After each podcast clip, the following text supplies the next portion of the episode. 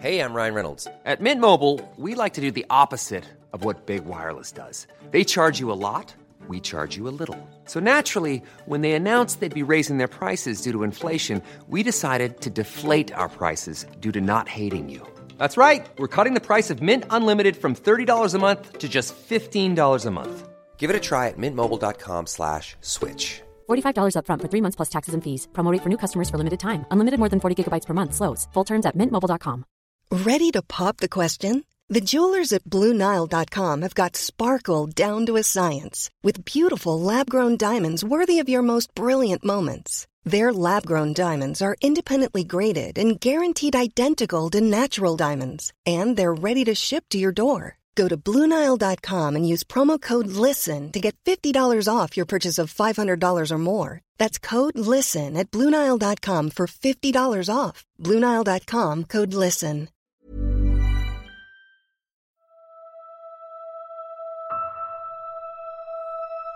My name is Kimberly Wilson.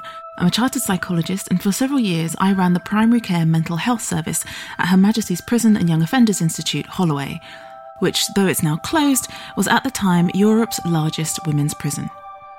Despite only making up around 5% of the total prison population, women account for around 20% of recorded acts of self harm. Women who were self harming and suicidal were frequently referred to my service for assessment and treatment, so it was my job to understand what factors contributed to increased risk of self harm and violence. I started working at Holloway in 2007, and in 2009, a piece of research was published showing a significant reduction in prison violence with a clinical nutrition intervention. This paper was a replication of a 2002 study showing that improving prisoners' nutritional status reduced the incidence of violence by a staggering 37%. Now, Evidence based medicine, or EBM, is a framework designed to enhance the quality of clinical decision making by creating systematic procedures for clinical research. The EBM hierarchy is used to assess the quality of evidence, starting with conventional wisdom at the bottom and randomized control trials and meta analyses at the top. Randomized control trials, or RCTs, are considered the gold standard in indicating causality in clinical research. So, let's say you wanted to test whether a new drug was effective at reducing cholesterol in the blood. What you do is take a group of people, let's say 100, and randomly allocate them to two groups of 50. One group would be given the drug, this is called the active or treatment group, and the other would be given an identical looking but inactive pill that had no effect. This is called the control or placebo group. The key is that neither of the two groups know whether they are receiving the active treatment or the placebo. And ideally, neither do the nurses handing out the pills. Only the researchers will know which is which. This process is called blinding, and it's crucial for reducing the risk of bias, that is, the influence of your desired outcome on the thing being observed. At the end, the blood results of the two groups would be compared, and any difference between the groups is likely to be caused by the treatment. This RCT procedure helps us to be more confident that any effect seen is due to the treatment rather than any other factor. Both the 2002 and 2009 studies I mentioned were RCTs. But our story doesn't start there. The backgrounds of prisoners differ from those of the general population.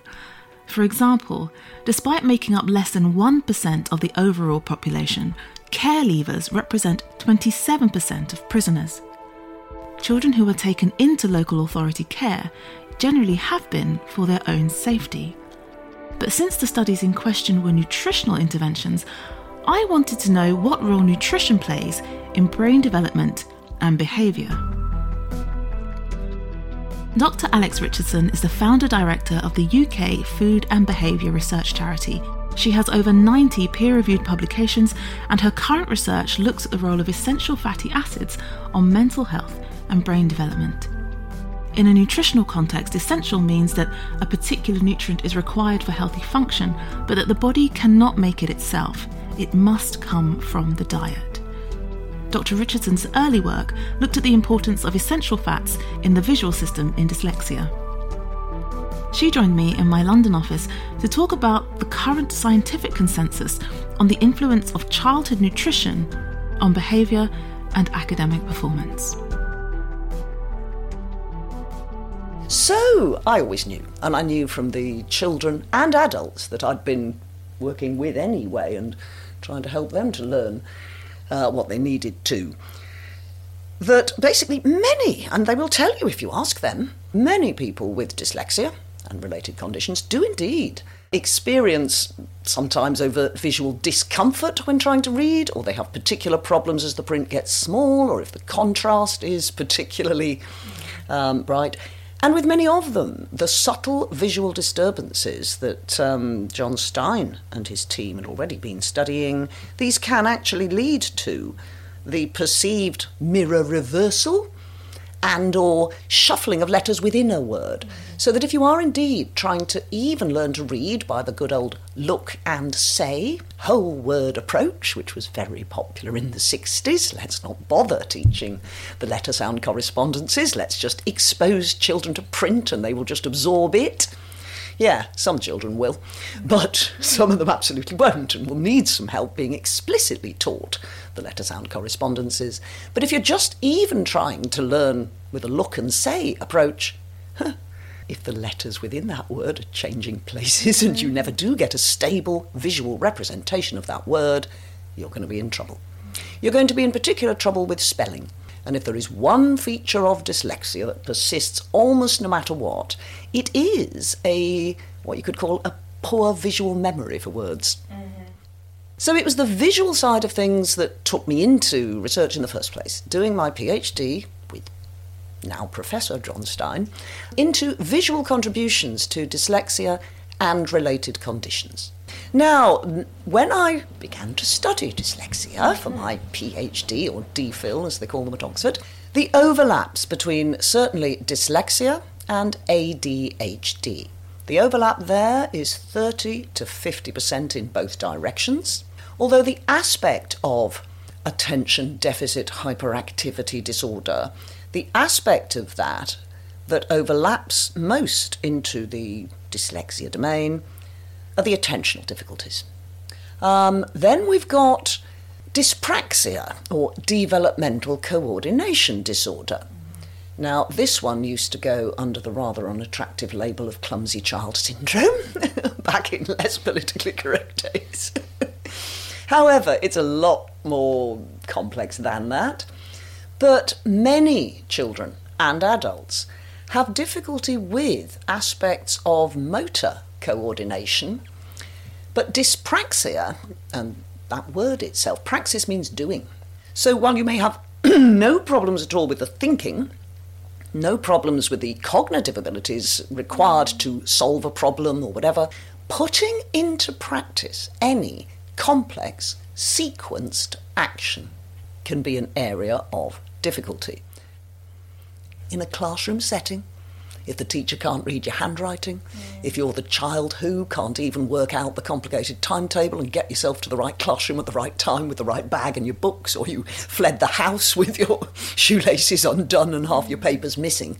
These sorts of difficulties, they may again just be seen as laziness, carelessness, but when you know some of the individuals involved personally and you know that nothing could be further from the truth, you do recognise that these developmental syndromes affect many, many people, stop them from reaching their potential. And we've got to do better at recognising when it is some condition with a constitutional element. This is not a willful, you know, or a lack of will, not at all. But this was, well, it just occurs to me as I'm mm. speaking, it might be slightly off on, might be barking at the wrong tree, but the if there's an overlap between dyslexia and dyspraxia, then we might be thinking again about that visual system because mm.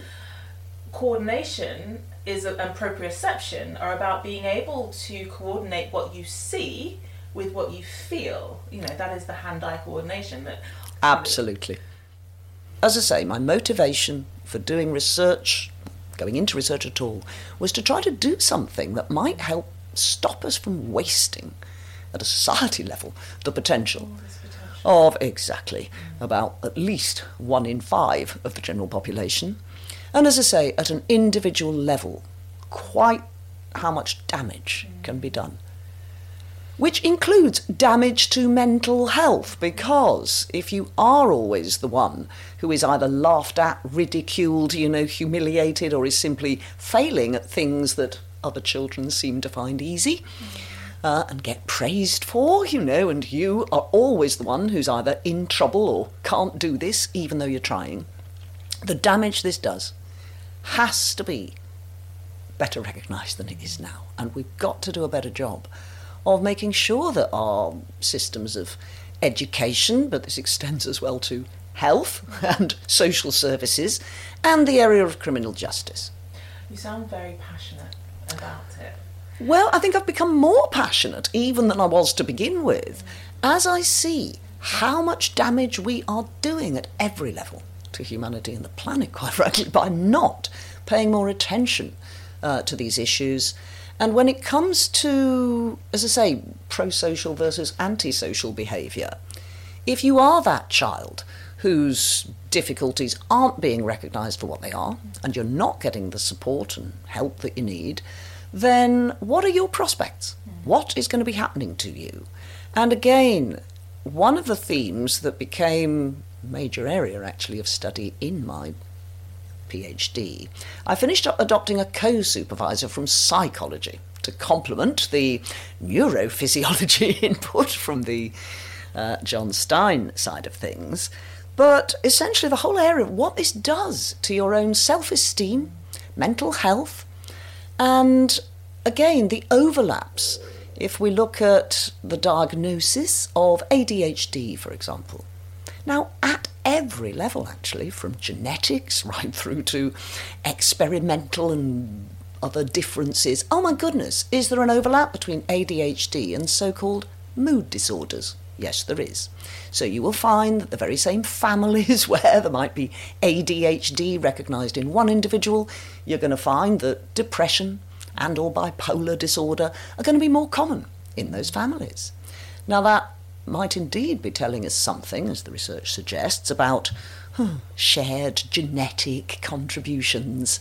But I really do wish that we paid more attention to the things it's all very well focusing on genetics and some of My own research, again, with John Stein in later years, and I was certainly postdoc, uh, we ourselves absolutely were involved in some of the leading research into the genetics of dyslexia. But again, there are no genes for any of these conditions. Not as such, not at all. There's also an extraordinary amount of overlap between any individual gene that might account for, let's say, 5 or 10% of the variance, if that, of any of these developmental or mental health conditions. They're usually the same genes. Hmm. It's quite remarkable. Across dyslexia, ADHD, through to depression, bipolar, and even schizophrenia, what are we finding? That, oh, gracious me. But those genes themselves, firstly, they account for very little of the variability that you find uh, within any population in these traits. But I think what most people don't appreciate is that genetic does not mean fixed. Genes are not and never have been destiny. I think one of the things that revealed that rather strikingly was when they finally did get round to, very impressively, mapping the entire human genome, but oh my goodness, what an embarrassingly small number of genes human beings turn out to have. Oh my goodness. Oh dear, dear, dear. So, if we're going to look for ah, what really accounts for so much of the extraordinary richness and variability in the traits, features, and abilities of humanity, we've got to look further than that. And again, genes do nothing without an environment. Then we have the issue of to put it very, very simply, a gene is simply, if you like, a recipe for making a protein. But unless you've got the raw materials and the ingredients needed for that recipe, then, ah, it's not going to be able to do that. And here we're talking nutrients. And again, what we are not taught, this began to fascinate me, Kimberly, it really did. Firstly, the workings of the brain. Why aren't we taught as your wonderful book that's about to be published on how to build a healthy brain. Yeah, why aren't we taught this?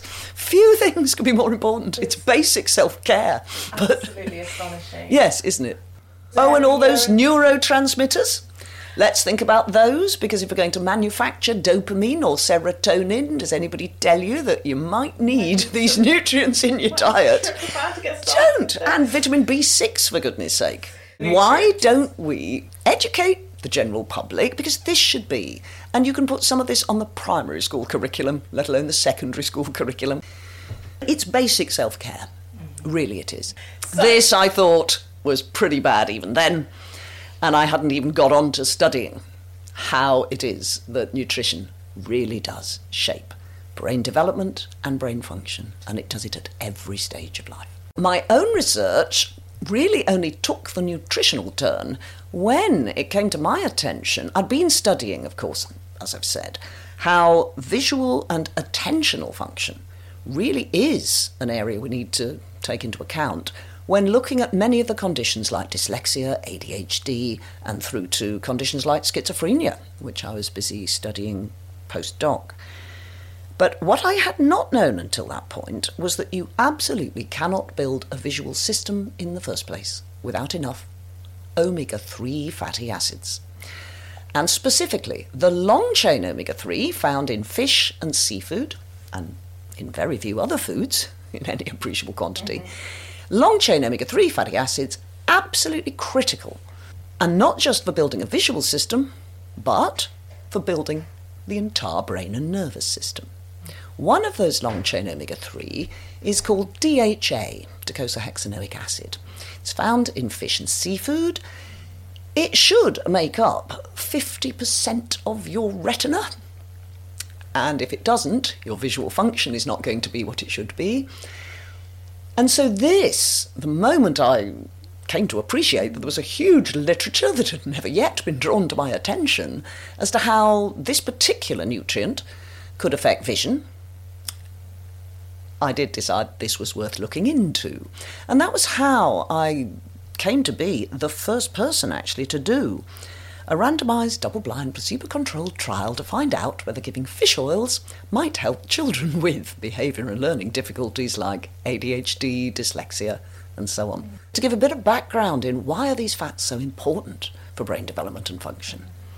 I've said that for vision, 30 to 50% of your retina should be one fatty acid called DHA that is really only found in fish and seafood.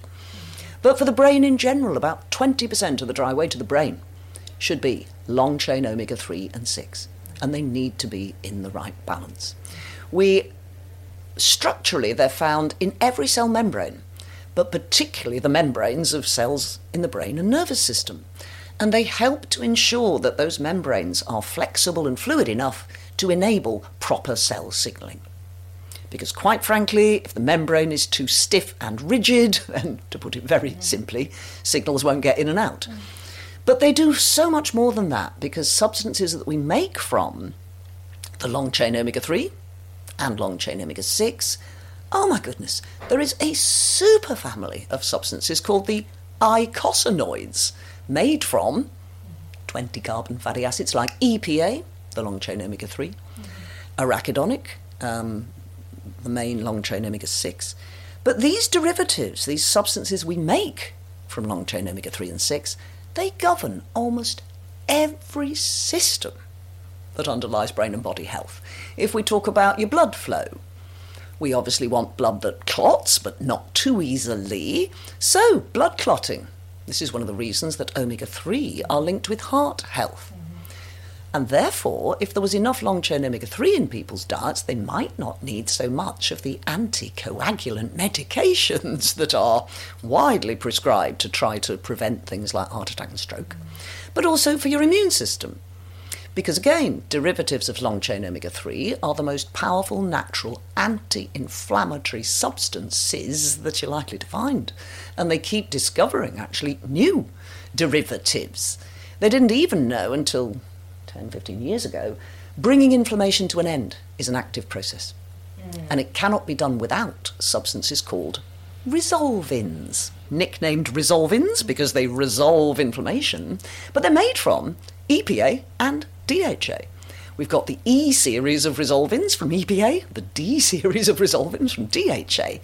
So, for something as basic as your immune system and the balance between pro inflammatory and anti inflammatory, this, to my mind, is one of the most important things that everyone needs to know. The modern Western type diet that almost all of us are eating, it is almost awash with omega 6 fats these days from vegetable oils.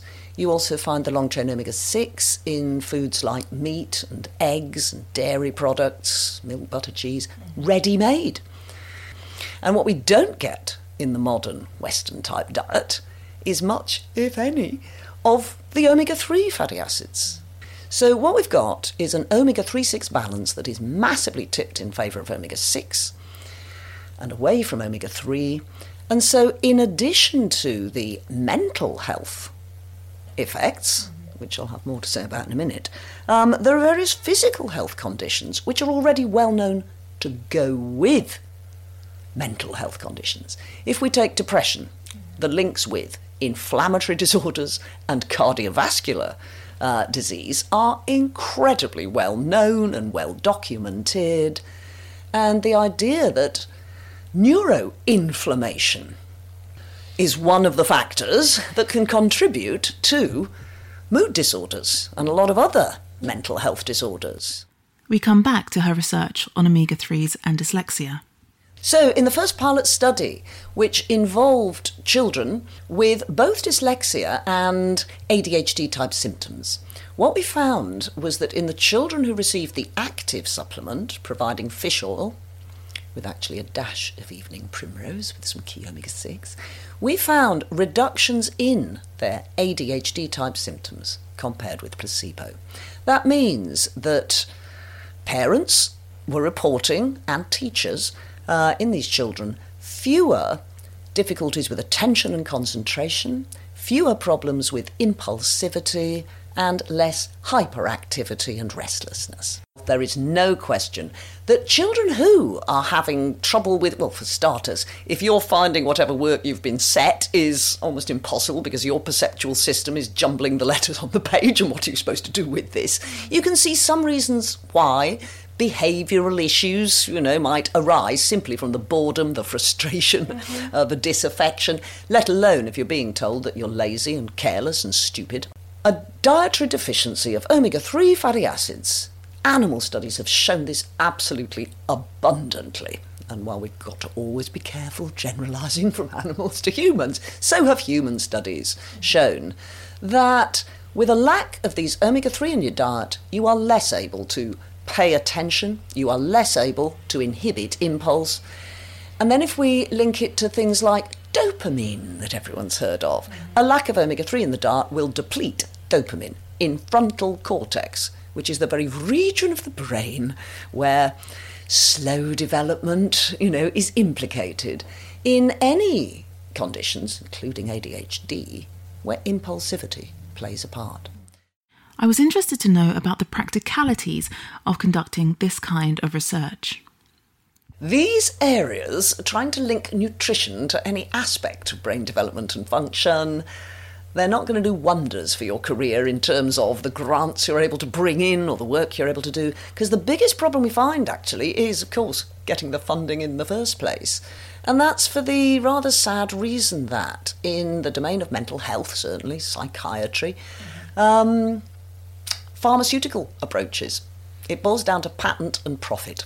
So I think our challenge is to keep on trying to get our policymakers and state funded as well as charity funding, because of course the Wellcome Trust is one of the biggest funders of scientific you know, research um, in this country, trying to get them to put priority on this area.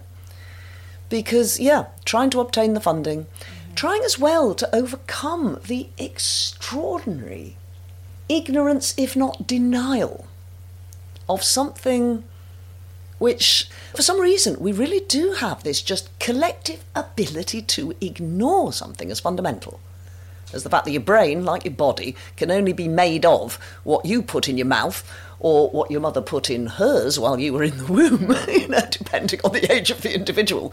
But how could it be otherwise? So, why does our health system not prioritise teaching doctors and other health professionals, as well as trying to make sure the general public get some information and education. This, to me, is such a major public health omission.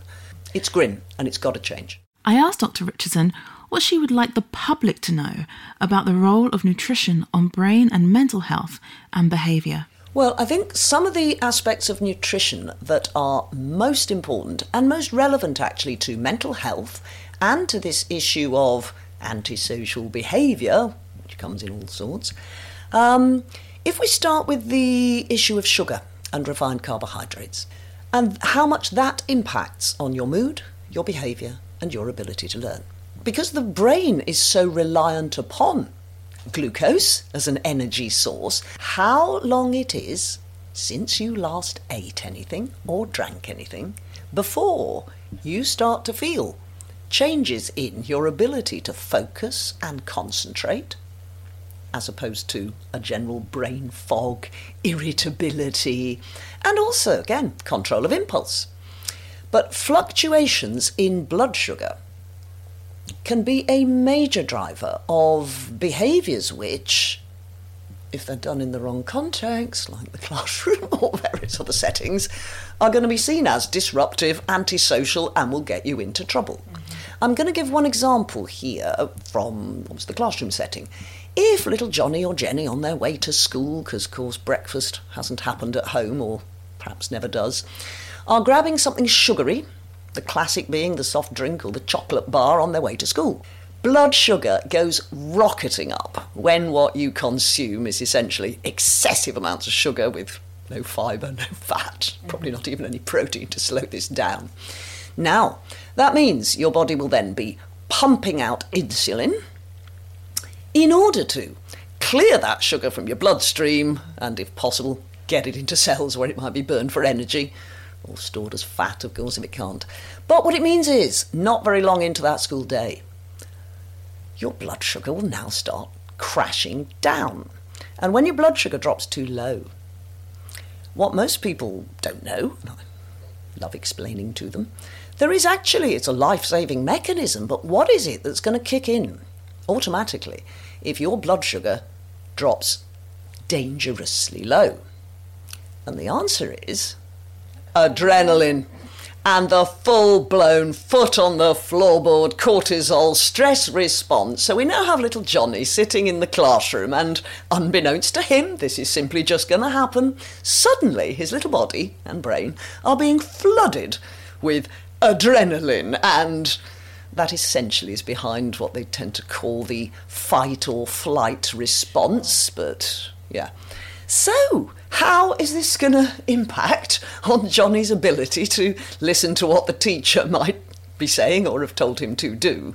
He's likely to be whew, getting a little bit restless, if not impulsive, hyperactive, might suddenly find himself, yeah, out of his seat or doing something he shouldn't.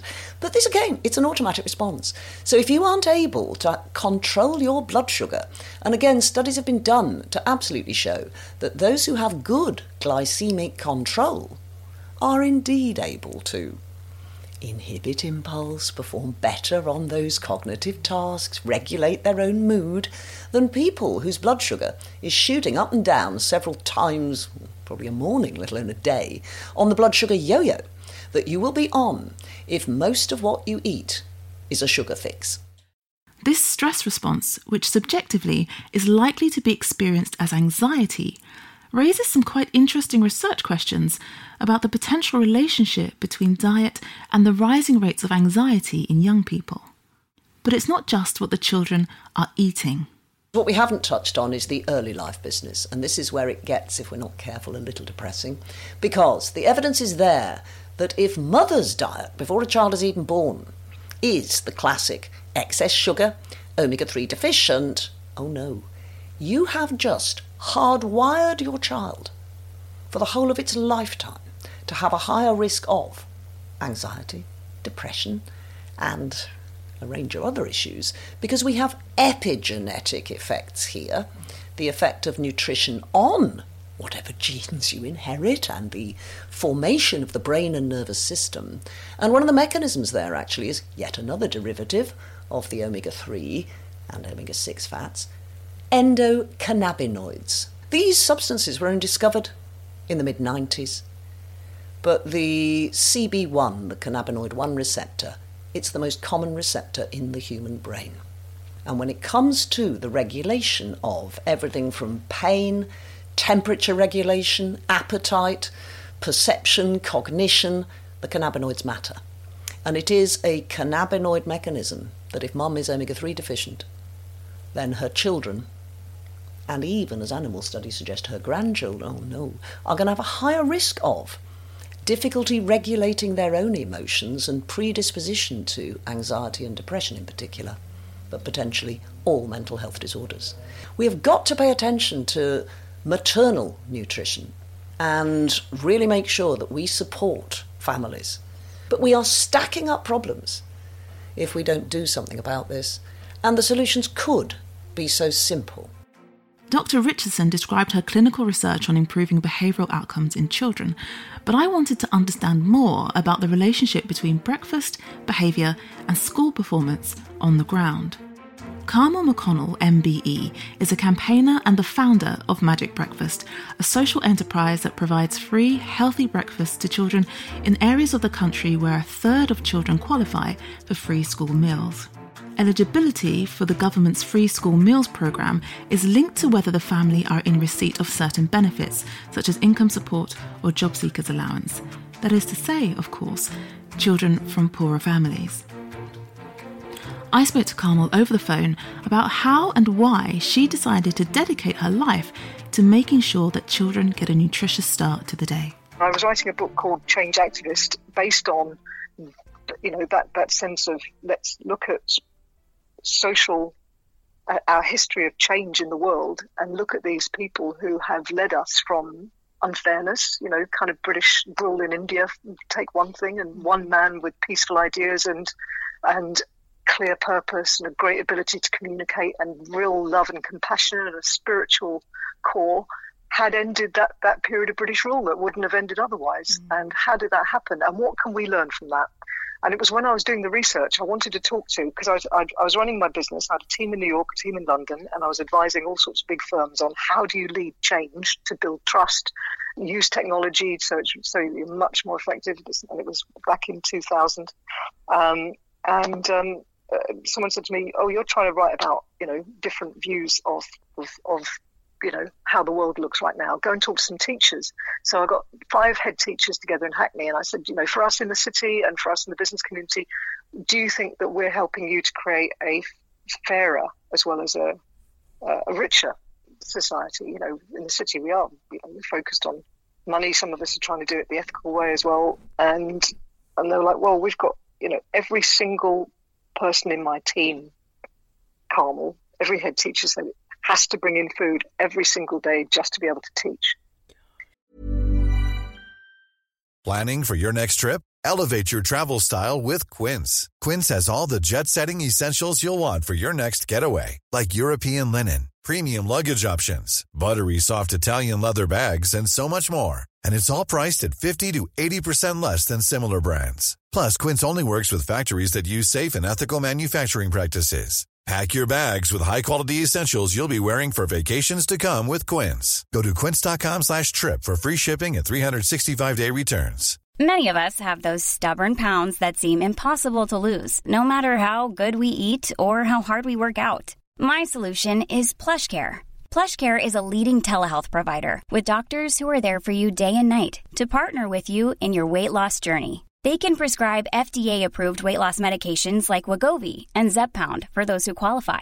Plus, they accept most insurance plans. To get started, visit plushcare.com slash weight loss. That's plushcare.com slash weight loss. Hey, it's Ryan Reynolds, and I'm here with Keith, co-star of my upcoming film, If, only in theaters May 17th. Do you want to tell people the big news? All right, I'll do. it. Sign up now and you'll get unlimited for $15 a month and six months of Paramount Plus Essential Plan on us. Mintmobile.com slash switch. Upfront payment of $45 equivalent to $15 per month. Unlimited over 40 gigabytes per month. Face lower speeds. Videos at 480p. Active Mint customers by 531.24 get six months of Paramount Plus Essential Plan. Auto renews after six months. Offer ends May 31st, 2024. Separate Paramount Plus registration required. Terms and conditions apply if rated PG.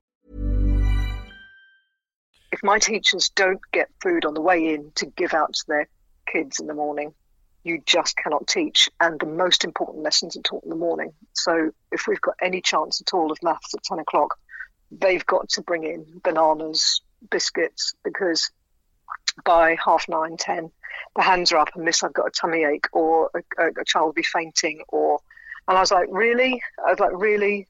I don't, you know, kind of, well, hang on, you know, breakfast is not expensive. Why aren't why aren't the parents giving their children breakfast before they come to school? That's what you would do, right? And they're saying, look, Carmel, the parents are hungry themselves. You know, they're, they're in insecure work. Their rent is like half their wages. Yeah, some of them are not very skilled when it comes to understanding food and nutrition, but for a lot of them, they haven't got any money. They run out of money. And so they just, the only thing that they can adjust down is it's not their electricity, it's not their rent, it's their food bill. And so some of these kids are coming in from homes without food and they're in the bins in Tesco's. And one teacher, this lovely head teacher from uh, a school in de Beauvoir, was saying, he said, "Yeah, I'm I'm in the in the cafe asking for my you know skinny latte, and I've got two of my year sixes saying, please, have you got a sandwich?' And uh, you know, with their little you know little sibling on their hip saying, have you got a sandwich? We just can we have something? And if they don't get that sandwich, he said, well, obviously if I'm there and I I can you know pay for it, but he said the, the kids on the way to school are so often late and not there at all because they're trying to find food. There's no food at home. This story really hit home. Many of the women I worked with in Holloway described childhoods where they, as young teens, were left alone in the house to support younger siblings. These were children whose most basic needs had been missed by every adult they had encountered. They had fallen through the cracks. And it was just one of those moments, these head teachers just saying that to me. And I, you know, I just couldn't believe it. I couldn't believe that. Here I am talking about, you know, lofty social purpose and business and blah, blah. And these, these teachers were just telling me that there was no way they could even even begin to do what they'd trained for unless they brought in food because the kids were so hungry. I was so upset. I started. I went. I was like, kind of, you, you know, hunger two miles down the road to my office in Liverpool Street at that level and I thought, well, this is if this is replicated across London, if this is replicated across the UK, what's going on? And so I just, I just start. I said, look, I, I know nothing. I know nothing about nutrition. I know nothing. I'm not an educator. I haven't got any kids. You know, really happy to do something. I'll drop off some cereal, you know, and some food on Saturday mornings, and you can give it out as a thank you. So I went to Tesco's in Morning Lane in in, in Hackney on Saturday mornings and arranged with their caretakers. So I bought all their bagels and cereals, and I thought I was a kind of interesting person for breakfast. Uh, you know, I kind of cleared out the Tesco Morning Lane breakfast supplies and dropped them off to these five schools. Um, but being geeky, you know, being technology person, I kind of said, can we do some kind of baseline? Can I see whether or not this is useful to you or not? And they said, okay, let's do it on um, punctuality and how many fights in the first break. I said, great. So we did that. And you know, within the first two weeks, they had improved punctuality really considerably in all five schools, and they had seen a drop of about 30% in the first break fights. Just a, a, really big change. And also within that first week, I had 25 other schools phone me and say, please. Um, the book came out, the book became a bestseller, and I gave the money and I got my publisher to put money into getting food to schools. Mm-hmm. And I spent then two pretty frustrating years. I went home as well and, and had a, a, had a chat, and we decided that I was going to take a sabbatical from work and I was going to remortgage the house to give myself a couple of years working on this because I just thought I just like I'm just such a sad case if I'm talking about you know corporate values and going off and doing this and actually you've got kids who are waking up hungry and there's no nothing there for them at school because they've got they've got lunches they have to wait until they get their free lunch to have anything at all. So that whole morning of learning, if you happen to be unlucky enough to be in a home without food, that just passed you by. Kids running down to the kitchen at half 11 to see if they can get something early. Mm. Kids, you know, asking the teacher quietly, can I, have you got a biscuit? I've got a tummy ache. Um, kids being angry so much at the time because, I mean, there's, you know, so many stories of, you know, teachers saying, oh, Zara, you know, when Zara kicked off, the whole school kicked off and she'd get in at quarter past nine and she'd be really, really angry and upset. And you know, we just assumed that she was in a mood, like she, you know, that she'd been fighting or something. And she was nine, and we found out that, you know, her mum was ill. There wasn't anyone at home that could get her up. She's got a younger sister. She had to find, she couldn't, there wasn't any food at home. So she would try and go and ask the neighbours. Sometimes she'd get food, sometimes not. And when she hadn't had any food, and hadn't had any food since the lunch the day before, she was obviously quite angry and upset. And so we gave her a bagel, glass of milk, got her into Your Breakfast Club, built it up and built it up. And, and now uh, Magic Breakfast on its own has got 483 schools uh, across the country and in Scotland, and we feed 48,000. And the National School Breakfast Programme that I got by kind of pushing the government to do a bigger tender. Um, that's in just over 2,000 schools, and we feed um, about 318, 320,000 kids every morning on that. So it's about you know, a third of a million. And that and that's good, but we know that there's 1.8 million children in food insecure homes in this country, and and so I know that they've, you know, the, the numbers of children that are um, extremely vulnerable and without access to food at all is a very large number in this country. We don't count hunger, so I can't, I don't know exactly, but we know that there's, you know, the United Nations kind of report on um, the, the State of the Nation two years ago gave us that 1.8 million food insecure children. So we we the, and, and how it works, you know, the schools apply to us. Uh, any child who wants a breakfast can have it in schools that are eligible, and they're eligible if they're on the government's IDACI list. That's the Index of Deprivation. Um, and there's eight and a half thousand schools in on that index, and all of those schools will be dealing with high levels of pupil hunger in the morning. And we're only in, you know, 2,000 odd. So Magic Breakfast has still got um, a, a, job to do, you know. Um, but at least, I mean, at least, you know, the, the, the evidence in terms of the changes it makes is what enabled me to grow because we, we, we just kept saying, okay, let's look at attendance, punctuality, concentration, behaviour. Uh, let's ask the children. You know, kind of let's let's sort of find out from the children themselves. What does that evidence mm. say in terms of? Because well, I'm struck first of all by that thirty percent figure um, in your mm. five, your first five schools, because that's mm. the same figure we're seeing in improved nutrition and reduction in violence in prisoners. That's the average. So mm. there's this extraordinary mm. parallel there. But mm. from your school's experience, what is the impact on I guess the two big indicators for life chances, which are uh, your ability to, to study and your academic performance, and also mm-hmm. your socializing, your sociability or, or, violence and aggression. Yeah, absolutely. Well, we we've kind of um, we've done yearly surveys, and we also got the Education Endowment Foundation and the IFS to do a randomised control trial in back in 2016, and they showed that we had improved. It was kind of 50 schools held back from our support for a year, which is hard to do, mm. and 50 schools on it, and then they did this randomised control trial. It's on the EEF um, website, and it, it showed that there had been significant improvements in in core subjects, and in all of our in all of our kind of we we used to talk about the kind of um, SATs effect, and it was you know the kind of the yearly SATs, and there's kids that were getting food from us, and the schools that were getting food from us were consistently doing better in those SATs results, and and we've you know we, we've given children improved academic performance in all the schools that are based on based on what the teachers have come back with, and that's kind of been um, across the SATs are really the best way of telling uh, at primary school level. Um, we've had uh, we had a, a roundtable in June where we brought a, a, group of head teachers to talk about why we need legislation on school breakfast, and we had good good kind of government turnout and everything. And this was a group of head teachers who've all gone from being in special measures to being outstanding within uh, 18 months to two years, and say it's as a result of Magic Breakfast support. Um, and so, you know, Sam Bailey, for example, head, head teacher in a, in a school in Barnsley, she said, you know, 20 years of teaching, I didn't realise that all the whole school was hungry. When we got that, we we got the educational outcomes. We raised our attainment levels. We raised our ability to teach because the children were settled and ready to learn. There was not such a prevalence of unrest and disturbance in the school. And therefore, we were able to focus on what the children needed, which was to be taught.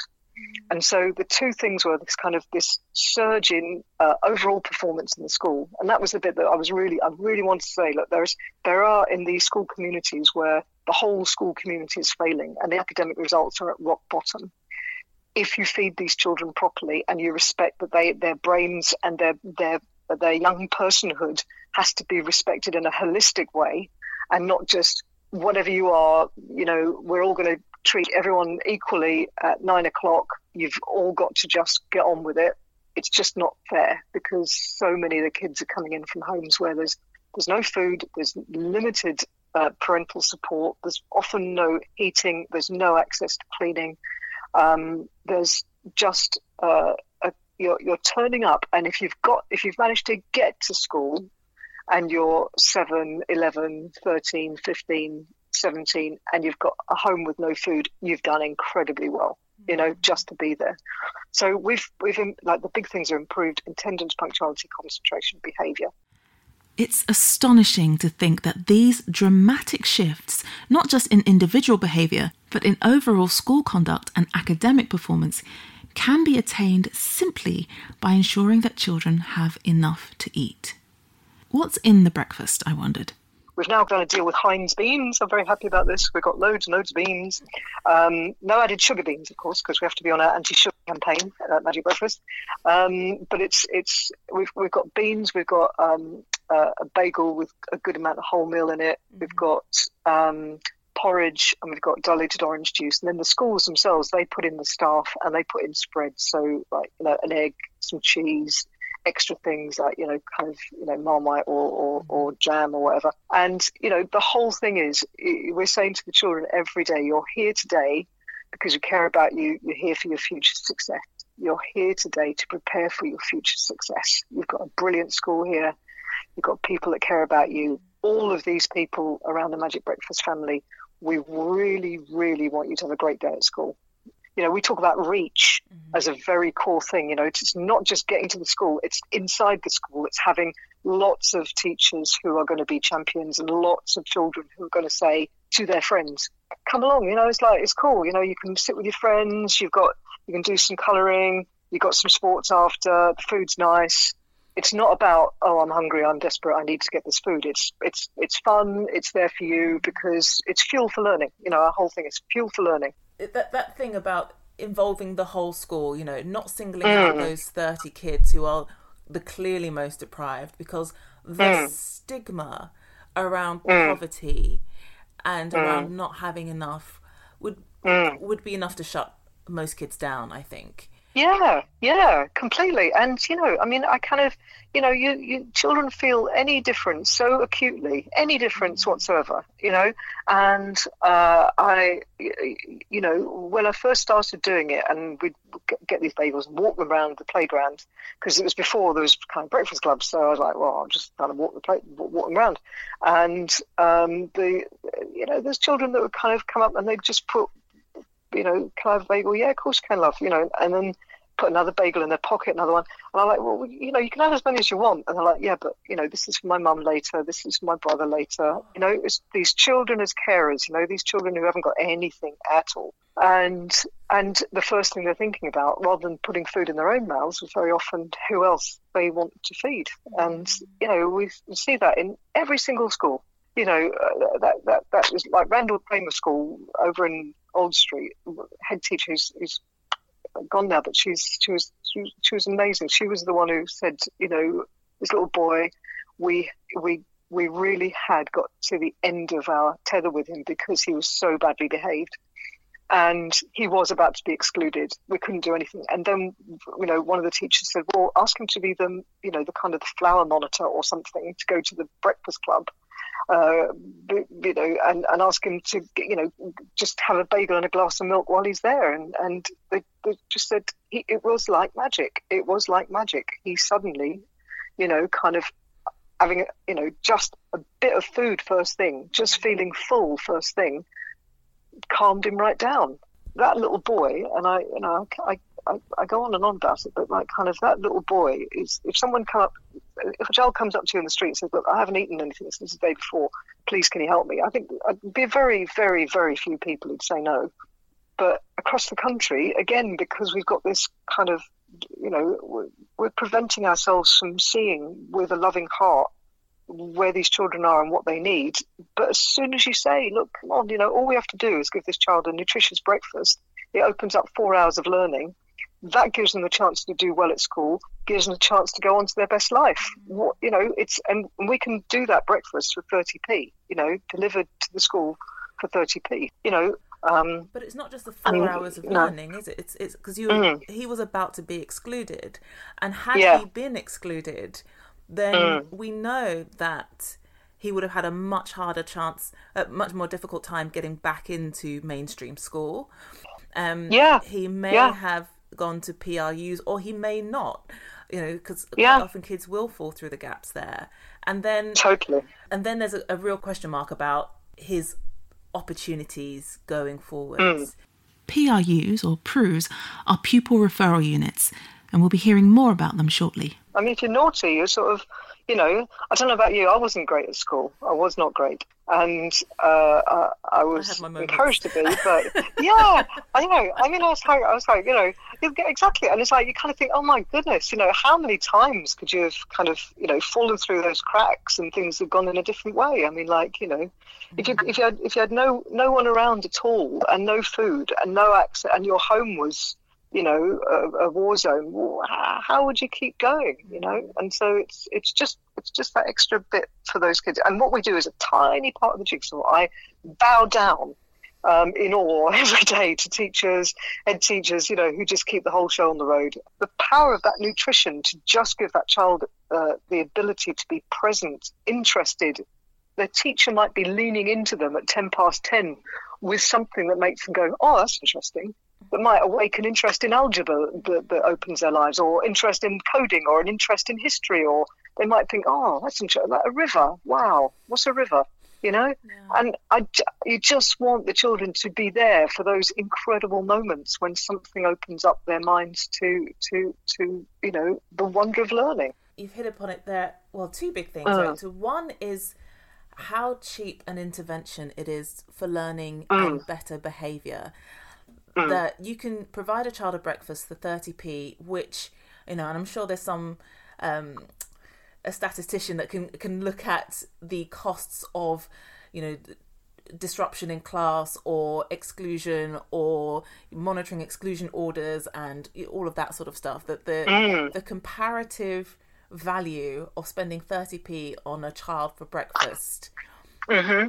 must just be such a saving for society and you know it's the same thing in terms of nutrition uh, in general but in these studies yeah, in the prison yeah. population that for a few yeah, pence the saving you can get to society and to the environment is just extraordinary. Absolutely. I mean why would we not do it? Why would we not do it? You know you say why aren't we doing it? The the hurdles ironically that i think we come up against is is the simplicity. You know, mm. that one of the things that the researchers I've spoken to have have felt was the difficult thing was that it doesn't sound clever enough. You know, it's not we can we've created this new molecule or we've developed this new drug that can have this profound effect on people's behavior or their academic performance or their sociability or their wound healing. It's mm. we fed them. Ironically, is this kind of resistance to the value and power of good nutrition in shaping the brain, in shaping behavior, and in having some of these more impressive results. So maybe we should just market it differently, right? yeah. But why don't we? Why don't we kind of think about, you know, what would be, what would be, um, you know, uh, give the people who need to get that thrill you know, give them their thrill. You know, like of, of like, this is you know something incredible has been discovered during this this time. yeah, something incredible, and it is you know no one has found it, and and give it to someone. I mean, I, I, I found it very useful to give away the kind of the, kind of the big ideas. Give it to someone else if if it, if they're the ones that have got the power to make it happen. I might keep that little piece of advice in my back pocket, but I asked Carmel to summarise her experience.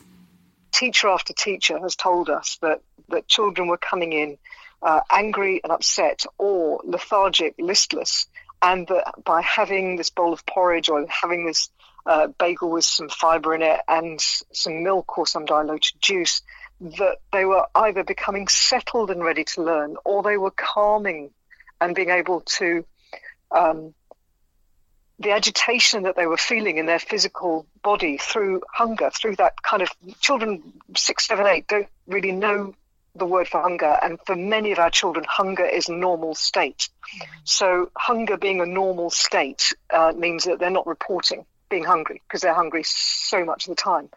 But for, for children that do have hunger less often, they're telling us, they tell us that they've got a tummy ache that's one of the things. So we work with teachers to help them to understand the signs of hunger in the classroom.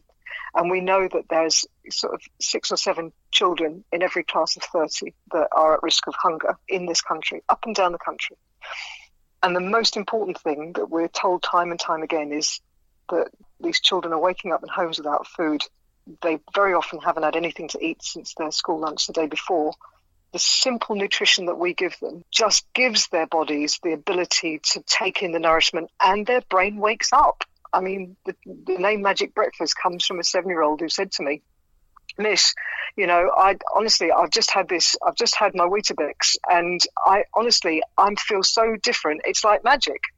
Any of us, and especially a six, seven, eight year old child, can only think their thoughts, only listen to their teacher when they've had some nutrition. So a hungry child can't concentrate. That's that's what we know.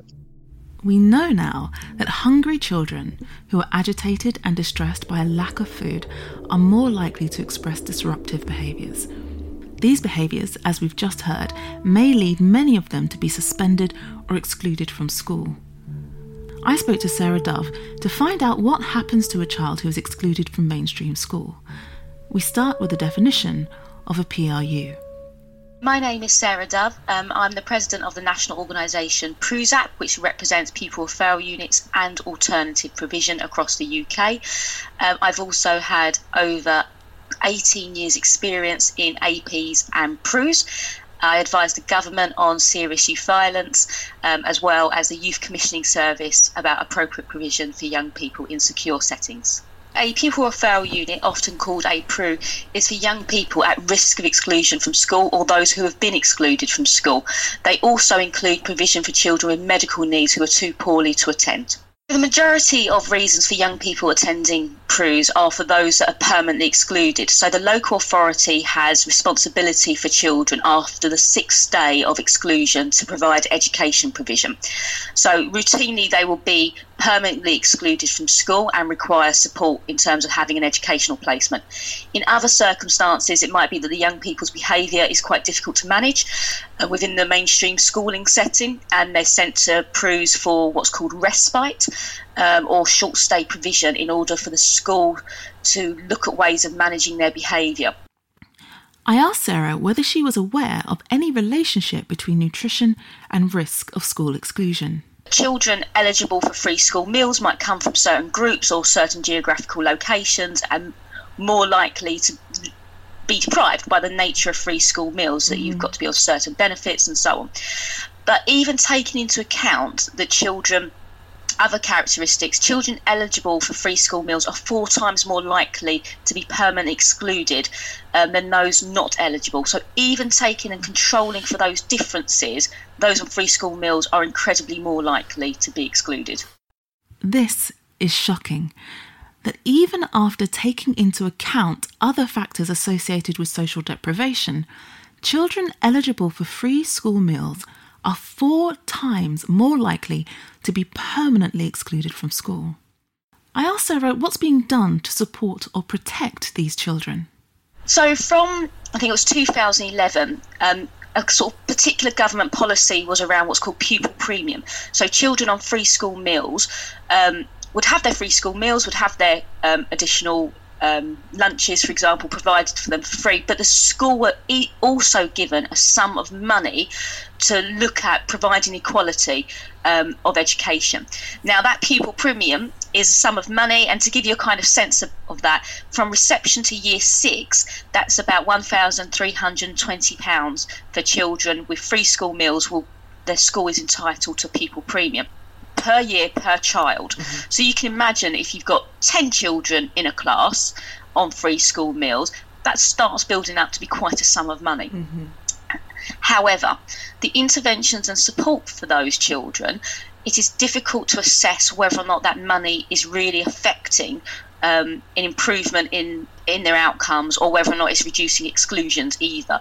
Um, the Timpson review last year looked at some of these factors and had a range of recommendations to support schools mm-hmm. in reducing rates of exclusion and improving outcomes for children, but that's yet to be enacted by government policy hasn't yet reflected what we understand about children having increased risk of exclusions in certain demographic groups or those entitled for free school meals. So, there's a pupil premium of just over £1,000. Magic Breakfast can supply a healthy breakfast for around 30 pence per day. This works out to just under £60 per pupil for the school year. The feedback from the school suggests that this would be a worthwhile investment. But in the meantime, is anything else available at the moment?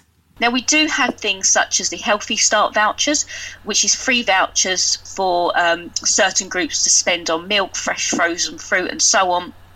Um, you have to be your entire if you have to be on certain benefits um, or be under 18 and be pregnant and things like that but that stops when you're four years old um, but also there's not a sense of how are we helping communities be able to cook, develop relationships, share experiences with their children to support them developing and growing up.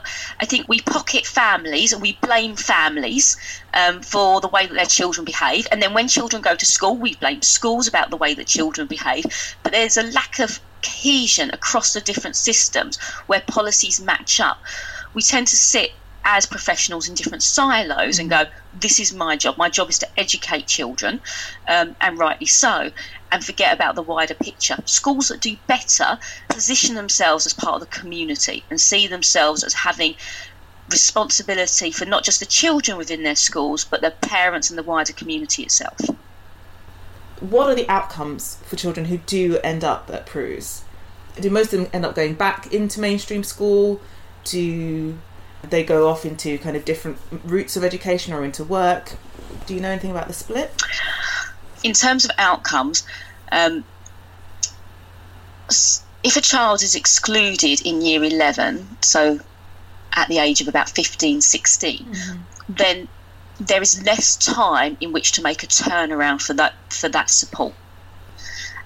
And that means that their outcomes in terms of GCSEs um, may be reduced. So there's a there's a big concern um, that pupil referral units, the children that go through them, don't get positive outcomes. But there also needs to be a factor that actually they've been in mainstream school for X amount of time and may not have got the support that they needed. So therefore, their outcomes aren't going to be as good because you might only have a year to work with them. Sure. That could be one thing. But also that some of their behaviours can be quite entrenched. So then trying to turn that around in a short amount of time can be quite difficult. Um, in terms of transitions generally, if a child attends a pupil referral unit, say when they're in primary school, which is quite shocking, I think, if a child is excluded from school, often they, um, there's an assessment process for what's called an educational healthcare plan, which um, in old money used to be called a statement for special educational needs, um, and they might go to specialist provision. Um, or that they might have additional support in a mainstream school to support them. So, in terms of those outcomes, they're probably more positive because there's a framework in which how, how we should be walk, uh, working with that child, an assessment of their needs and what would be helpful for them. Um, in terms of overall outcomes, we know that those in the prison population um, are more likely to have attended a pupil referral unit, but it might be because their behaviours have been so entrenched in terms of mm-hmm. that antisocial behaviour, criminal activity, and so on, that actually they were already in that trajectory, whether or not they went to a pupil referral unit or not. Mm-hmm. So, children who attend PRUs are more likely to offend and be imprisoned. Sarah makes the point that these children are likely to have had long histories of difficult or disruptive behaviour. So, from her perspective, what needs to be done? It has to be a a policy change throughout the systems. You can't just situate it within education and then forget about benefits and community and um, NHS and everything else. We we should all be working together and as early as possible. So things like the Sure Start, the Healthy Start vouchers, the Sure Start community centres working together, children's centres, I think have a vital part to play. I think if we have early intervention and early support, then that's going to be a better model than waiting for children when they're 15 and permanently excluded. Now, we can't forget those children because they're incredibly important as well. So we can't just go, okay, well, you know, you're already down that route. Um, only concentrate on the the three, four, five year olds. There has to be a system which meets the needs of those children at the beginning, but also factors in the fact that for some children we need to have more intensive support at the later stages. Were you aware of the, um, in both sets of populations, of the research on nutrition and behaviour? So, in terms of the research on, on the role of nutrition in prisons, but also in children's um, externalising behaviours, were you? No, I wasn't particularly knowledgeable that, of that at all, which again is worrying, isn't it? Because I talk about exclusions all the time, and there's a piecemeal information around Maslow's hierarchy of needs. So you have to feel that you belong and that you know there's certain prerequisites met. But did I know about that particular research? No. Hmm. Am I going to use it now? Yes. So, where does that leave us? There is a strong body of good quality clinical evidence showing that nutrition is important not just for brain development, that much should be obvious, but also for modulating behaviour, reducing impulsivity and aggression, and helping children to concentrate. This research evidence is borne out in the experiences of the schools working with Magic Breakfast and other school breakfast programs. Conversely, children who cannot control their behaviour are more likely to be excluded from school, and excluded children make up a higher proportion of the prison population. That is certainly food for thought. In the next episode, we look at the evidence for the role of nutrition in impulsivity, aggression, and violence in prison. Thank you for listening. This podcast includes content funded by the British Podcast Awards Fund and the Wellcome Trust. It was written and hosted by me, Kimberly Wilson, produced by Sarah Hashem, with music composed by Juan Iglesias. You can find details of all episodes and contributors at kimberlywilson.co forward slash crime and nourishment.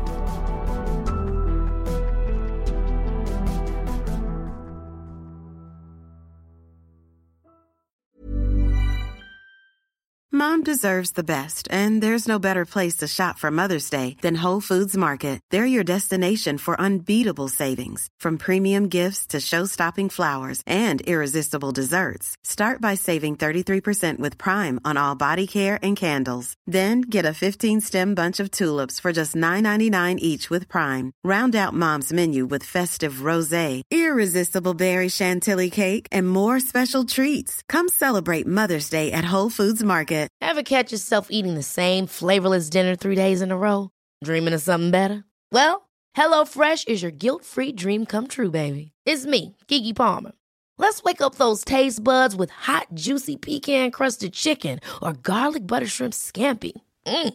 Hello Fresh.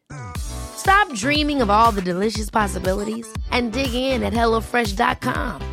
Let's get this dinner party started.